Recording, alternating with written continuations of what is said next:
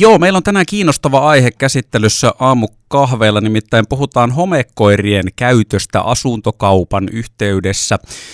Jututettavana meillä on Rack Systemsin rakennustekninen asiantuntija, asuntokaupan kuntotarkastuksia ja kuntoarvioita tekevä ja sisäilman rakennusterveysasiantuntija Johanna Honkala. Huomenta ja tervetuloa. Kiitos, kiitos. Tämä esittely on tärkeää, että kaikki tietää, että sä ymmärrät, mistä sä puhut. Ja sitten kiinteistövälityspuolelta ö, käydään keskustelua Enbergin toimitusjohtaja Erika Enbergin kanssa. Tervetuloa myöskin tänne Kiitos. mukaan.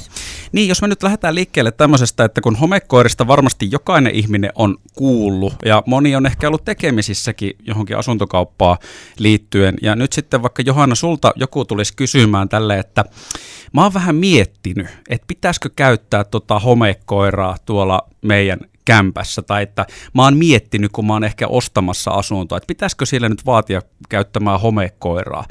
Onko se hyvä vai huono juttu? Mistä sä lähtisit purkamaan tätä rakennusteknisenä asiantuntijana? No kyllähän, niin kuin jos asuntokaupasta on kysymys, niin ainahan pitää tehdä se asuntokaupan kuntotarkastus. Se on niin kuin se minimi lähtötaso, että selvitetään kaikki rakenteet ja käydään niiden kunto läpi, mutta sehän niin on semmoinen lisätutkimus tämä homekoira-asia. Ja jos sitten se nähdään tarpeelliseksi ja halutaan käyttää homekoiraa, niin siinä yhteydessä pitäisi aina niin kuin selvittää myös, kuka sitten tekee ne jatkotutkimus, jos homekoirat tekee tämmöisiä merkkauksia, mikä on hyvin tyypillistä sitten tämmöisille rakennuksille, jotka on viime vuosituhannella rakennettu. Että tyypillisesti homekoira merkkaa ilmavuotopaikkoja, mitkä täytyy karsia pois, että pitää selvittää, onko niistä kysymys vai onko mahdollisesti jostain todellakin vauriosta kysymys.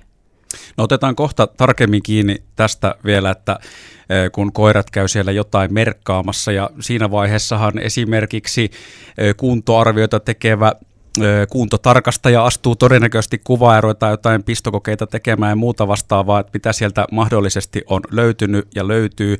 Mutta miten Erika Enberg, niin kuinka tyypillistä tämä on tuolla, kun myydään asuntoja? Kuinka paljon sä vaikka oot tekemisissä tai tiedät, että välittäjät muuten alalla on tekemisissä sen kanssa, että pohditaan tätä homekoirien käyttöä?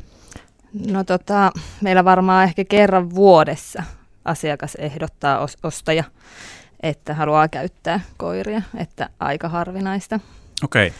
No mikä on semmoinen fiilis ekana, jos tämmöinen aihe tulee esiin jossain keskustelussa, ostaja tai myyjä. No mä en ehkä tiedä, myyjät ei välttämättä... No ei myyjä ole kertaakaan ehdottanut. Se olisi kyllä outoa, jos minä haluan nyt tänne minun nurkkaan, nyt on homekoira käymään, että tiedän, no voinko myydä edes tätä asuntoa. Vielä ei ole semmoista tapahtunut. Niin. No mutta joo, jos ostaja näin tota ehdottaa, niin miten, mikä on semmoinen no, reaktio? No, No mehän ei, niin välittäjähän ei, ei sitä päätöstä tee, että käykö koirat vai ei, että me, mehän kerrotaan, kerrotaan tästä myyjälle. Myyjät aika, aika usein tuomitsee, hylkää tämmöisen ajatuksen, että ei, ei halua koiraa. Ja miksi? Varmaan siksi, no, että sieltä jotain No varmaan se, että niin, no se, niin, niin, ei se, että sieltä jotain löytyy, vaan että, että se saattaa se ei vaan niin kuin selviä, että koira saattaa merkata myös väärin. Ja saattaa teettää rakenneavauksia, semmoisia remontteja, mitkä voivat olla myyjällä aika kalliiksi, ihan turhaa. Et sehän siinä ongelma on, kun koira ei osaa puhua.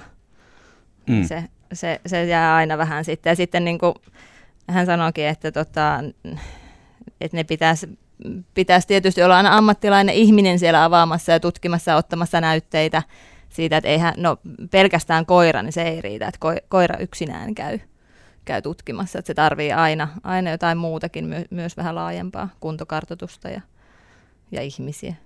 No sitten Johanna Honkala, käännytään sun puoleen. Eli meillä on nyt vaikka tämmöinen kuvailtu tilanne, mitä Erika tuossa kävi läpi, että siellä on koira käynyt ja sitten sinne tarvitaan sen jälkeen jotain avauksia tekemään ihmisiä rakenneavauksia. Minkälaisia kokemuksia sulla nyt on tästä sitten, että kun yleensä jos koirat sinne jotain merkkaa, niin kuinka, mit, mitä kaikkea sieltä löytyy ja tehdäänkö turhia avauksia esimerkiksi paljon tai muuta vastaavaa? No kyllä, turhiakin tehdään. Että olen tehnyt tota, olen tota, on tehnyt tutkimuksia semmoisen raportin perusteella, missä koira on koiran havaintojen mukaan on merkattu alueet, mitä koira on merkannut, siis todellakin, ja niihin on tehty rakenneavaukset, ja eikä ole löytynyt mitään muuta kuin lämpövuotoa. Että sehän on se ongelma, että esimerkiksi viime vuosituhannella rakennetussa talossa ei ole kiinnitetty huomiota tähän höyrysulkumuovien tiiveyteen, eli siellä on esimerkiksi sähkörasioiden kohdat on tyypillisiä, mistä tulee lämpövuotoa, lämpövuotoa tai ilmavuotoa sisälle ja koira merkkaa niitä ja yleensä kyllä koulutetut koiraohjaajat osaa näitä jo karsia pois, että ei turhia, turhia niin kuin raporttiin laiteta, mutta paljon on silti tästä johtuvia turhia merkkauksia mutta on sitten on toisiakin kokemuksia ollut, että ehkä paras diili on minusta siinä, siinä kohti, jos halutaan käyttää homekoiraa, että asuntokauppa kuntotarkastuksen yhteydessä. Siinä samassa hetkessä se homekoira tilataan paikalle, että laajennetaan sitä tarkastusta sillä tavalla, että homekoira käy esimerkiksi tekemässä tarkastukset ensiksi ja sen jälkeen asuntokauppa kuntotarkastaja. Se hänen kanssa sovittaa, että hän tekee niihin tutkimukset juuri niihin kohtiin, missä, mitkä koira on merkinnyt et, ettei siinä jää sitä tilannetta, että asunnon omistajalle jää epätietoisuus, että semmoinen epäily vauriosta, mitä ei loppuun asti tutkita. Se olisi kaikista huonoin tilanne käytännössä. Aamukahveilla meillä on siis Rack Systemsin Johanna Honkala ja Erika Enberg, kiinteistövälitys Enbergiltä. Puhutaan lisää tästä aiheesta neljän ruusun jälkeen. Rack Systemsin Johanna Honkala ja kiinteistövälitys Enbergin Erika Enberg täällä studiossa aamukahveilla ja tästä homekoirien käytöstä jatketaan. Sä tuossa Johanna äsken viittasit noihin vuosilukuihin, että viime vuosituhannella on rakennettu kämppiä eri tavalla ja siis ihan vuosikymmeninä on 70-luvulla painettiin tätä elementtihässäkkää ja sitten oli jossain vaiheessa valesokkelia ja jotkut sanoivat, että ennen kauan aikaa sitten 40-luvulla ja 50-luvulla rakennettiin vielä hyvin, että talot tehtiin kestämään, niin voiko näistä vuosiluvuista sanoa tähän homekoira-asiaan jotenkin, että milloin niitä kannattaisi harkita käyttöön tai sitten, että milloin ei kannata käyttää ollenkaan? No en ehkä suoraan näin lähtisi vii- alleviivaamaan, että, että tota, joku tietyn aikakauden talossa ei kannattaisi käyttää, mutta se, se yhteys, että sehän on selkeä, että ulkopinnalla, rakennuksen ulkopinnalla on mikrobikasvustoa ja sen yhteys sisäilmaan on vanhemmissa taloissa niin kuin mahdollisempi, että että esimerkiksi 7-80-luvulla käytettiin höyrysulkumuovia, ei käytetty, vaan on semmoinen muovitettu paperi ollut erässä aikakaudessa ja sitten sen jälkeen on tullut höyrysulkumuovi ja sitä höyrysulkumuovia alkuunsa ei teipattu myöskään tiiviiksi, että 2000-luvullahan nyt puhutaan ihan erilaisesta tiiveysasteesta, että, että höyrysulkumuovi todellakaan ei pelkästään ole mikään tiivis rakenne, vaan siinä on teippaukset ja monenlaiset mekanismit, millä varmistetaan ikkunoiden ja ovienkin pielirakenteet, että ne on todellakin ilmatiiviitä. Ja taas e, kauan sitten puhuttiin, että pitää rakenne olla hengittävä ja läpi ilmaa päästävä. Se oli sitten sen aikakauden tuotetta ja se, sellaisissa rakenteissa tietenkin tämmöinen homekoira löytää paljonkin merkattavaa sitten, jos sieltä ulkoakin pääsee niitä mikrobia suoraan sisäilmaan. No mutta miten sitten, jos on vaikka joku rintamamiestalo, niin eikö se ole ihan pommi varma, että sä otat sinne homekoiran, niin sehän merkkaa koko kämpän tai vähintään kun se menee alakertaan, niin kyllähän sieltä nyt jotain löytää. Mutta sitten katsotaan ja ihmetellään, kun avataan, että mitä se oikeasti on, mitä se löytää. No kyllä se varmasti löytää sieltä joitakin kohtia, mutta rintamamiestalothan on purueristeisiä taloja ja purueristeen ulko, että niissähän saattaa olla näissä lähellä ulkovaippaa olevissa eri, niissä alueilla sitä mikrobikasvustoa, jolla ei välttämättä ole sisäilman laadulle niin isoa merkitystä kuitenkaan. Ja, mutta koirat on erittäin herkkiä, ne merkkaa pienimmätkin määrät. Niin, no siis nimenomaan, tai että sillä ei välttämättä sitten sisäilmanlaadulle taas on merkitystä, mutta se voi merkata. No miten Erika Enberg, sulla olisi tässä nyt tota noin, niin rintamamiestalo myynnissä ja sitten sinne öö, mahdollinen ostaja vaatii homekoiraa, niin sanoisit se myyjälle, että älä ota, älä ota. Mä veikkaan, että myyjä sanoo sen ihan, ihan ilman, että mun ei tarvitse erikseen mitään sanoa. että tota, et kyllä juuri tuon takia. No kun sä puhuit aiemmin tuossa siitä, että aika vähän tulee kuitenkin näitä kyselyjä tässä tällä hetkellä tai viime vuosina sun oman kokemuksen mukaan asuntokaupoissa, että haluttaisiin homekoiria käyttöön. No ne tapaukset, mitä tiedät ja tarinoita, mitä olet kuullut, niin kuinka ne asunto- ja myyvät tahot on tähän suhtautunut, kun sitten sanoit siinä, että välittäjän tehtävä jo tästä päätöstä, vai ikään kuin kertoa mm. terveiset myyjälle? No mä oon itse ollut kymmenen vuotta alalla ja mulla varmaan viisi kertaa on ollut tilanne, että ostaja on ehdottanut tai ollut ehtona tämä homekoira-asia ja yksikään myyjä ei ole päästänyt niitä kotiinsa.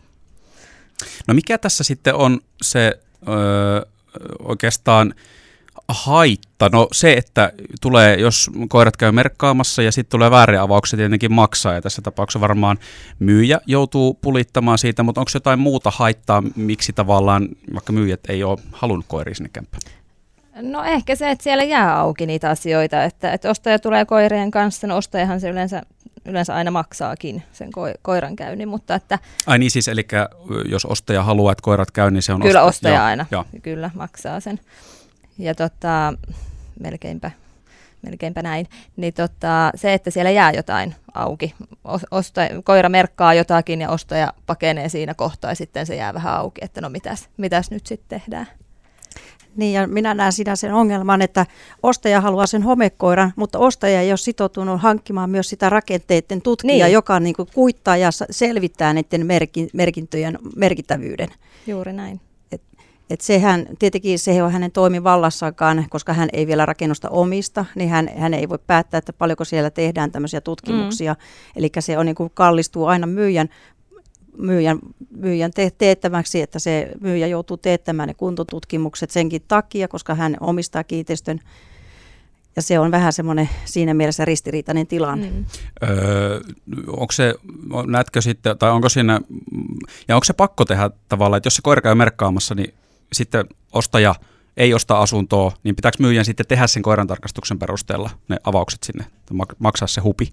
No eihän tavallaan pakko ole, mutta että se on vähän vaikea sitten lähetä etsiä toista ostajaa ja me tiedetään, että täällä nyt on koira käynyt ja se on merkannut tämmöisiä, tämmöisiä kohtia ja sitten me ei tiedetä, että mitä, mitä niissä sitten on. Et pakkohan se on kuitenkin tavallaan viedä loppuun. Niin, eli siitä... Että tiedetään, onko ne oikeita merkkauksia vai oliko ne ihan turhia. Joo, eli siinä on tavallaan tämmöinen mainehaitan niin, riski, jos sitä ei viedä sitä näin, prosessia kyllä, kyllä. loppuun. Selvä pyy. No hei, sitten tota, Johanna Honkala tähän ö, loppuun vielä tämmöinen, että tuota, kun jos haluaa homekoiran käyttää siellä mahdollisessa kämpässä, mistä olisi kiinnostunut, mikä haluaa ostaa, niin mitä sä sanoisit, mistä tietää, että minkälaista tahoa tässä pitäisi lähestyä, koska tämäkin markkina on semmoinen aika kirjava vissi, että näitä homekoiran palveluita tarjoava, tarjoavia on monia. No ehkä tällä hetkellä ensimmäiseksi kävisin tutustumassa tuolla Suomen homekoirayhdistyksen sivulla esite, esite tota aiheesta. Siellä, siellä niin kuin löytyy lisätietoa aiheesta. Ja sitten tässähän on tekeillä ympäristöministeriön ohjauksessa tämmöinen uusi opas, jossa niin kuin näistä, näitä pelisääntöjä hiotaan, mitkä on niin kuin tilaajan, homekoiraohjaajan ja tila, ostajan niin kuin roolit tässä, te, tässä tilanteessa – ja tota, sitä, se syksyllä tämmöinen opas ilmestyy ja se on varmasti ihan todella hyvä ja tervetullut opas tälle alalle.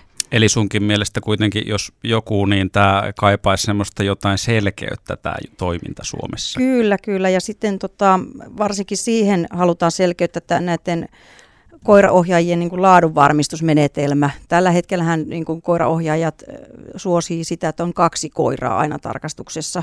Se, sillä saadaan jonkinnäköistä laatua siihen työhön, mutta sitten siinä oppaassa kyllä varmaan pureudutaan vielä tarkemmin tähän että se on toiminta laadukasta ja sitten se myös tuottaa, niin kuin, lopputulos on, niin kuin, että saadaan nämä klei, tilanteet tota, loppuun asti käsitelty, että ei jää juuri tällä tavalla, mikä nyt tällä hetkellä on, että myyjälle jää jatkotutkimukset, mitä, mitä se ei välttämättä halua, halua vastaanottaa.